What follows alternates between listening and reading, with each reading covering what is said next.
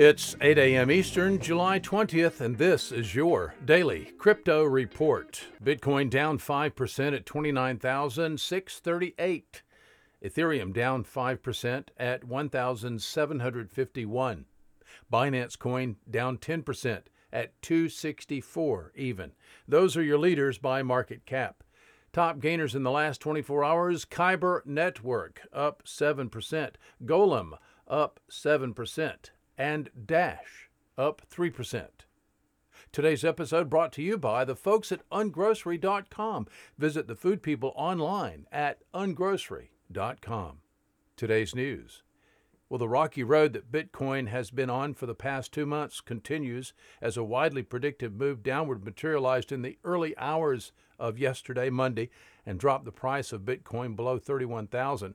Data from Cointelegraph Markets Pro and Trading View shows that a wave, a wave of midday selling pushed the price of Bitcoin to a low of 30,400 before bulls arrived to provide support and lift the price back to 30,850. Of course, this morning, Tuesday, July 20th, the price stands at 29,638. Well, lawyers representing uh, Ripple CEO Brad Garlinghouse and co founder Chris Larsen highlighted the commissioner's criticism that the enforcement action against CoinSchedule did not pinpoint which tokens the site promoted were securities, as well as wider uncertainty about how tokens are defined.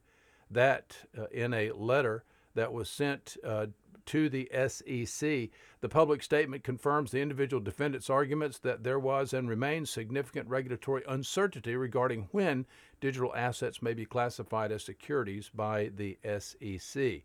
So, Brad Garlinghouse and uh, uh, uh, his uh, co founder, Chris Larsen are citing a July 24th statement by SEC Commissioners Hester and Elad Roisman about uh, Blotics, the operator of the once popular cryptocurrency website CoinSchedule. They seek to get their suit dismissed.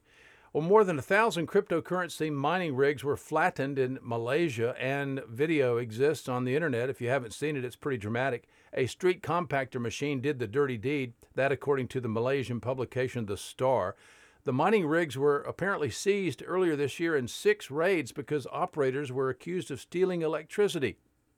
A total of 1,069 mining rigs worth 1.26 million were confiscated between February and April after a joint operation carried out by local law enforcement and uh, an energy company. Authorities allege these miners illegally stole electricity off the grid. They won't be able to do that anymore. Well, that's all for us for today. Visit us at dailycryptoreport.io for sources and for links. Find us on social media, add us to your Alexa flash briefing, and listen to us everywhere else you podcast under Daily Crypto Report.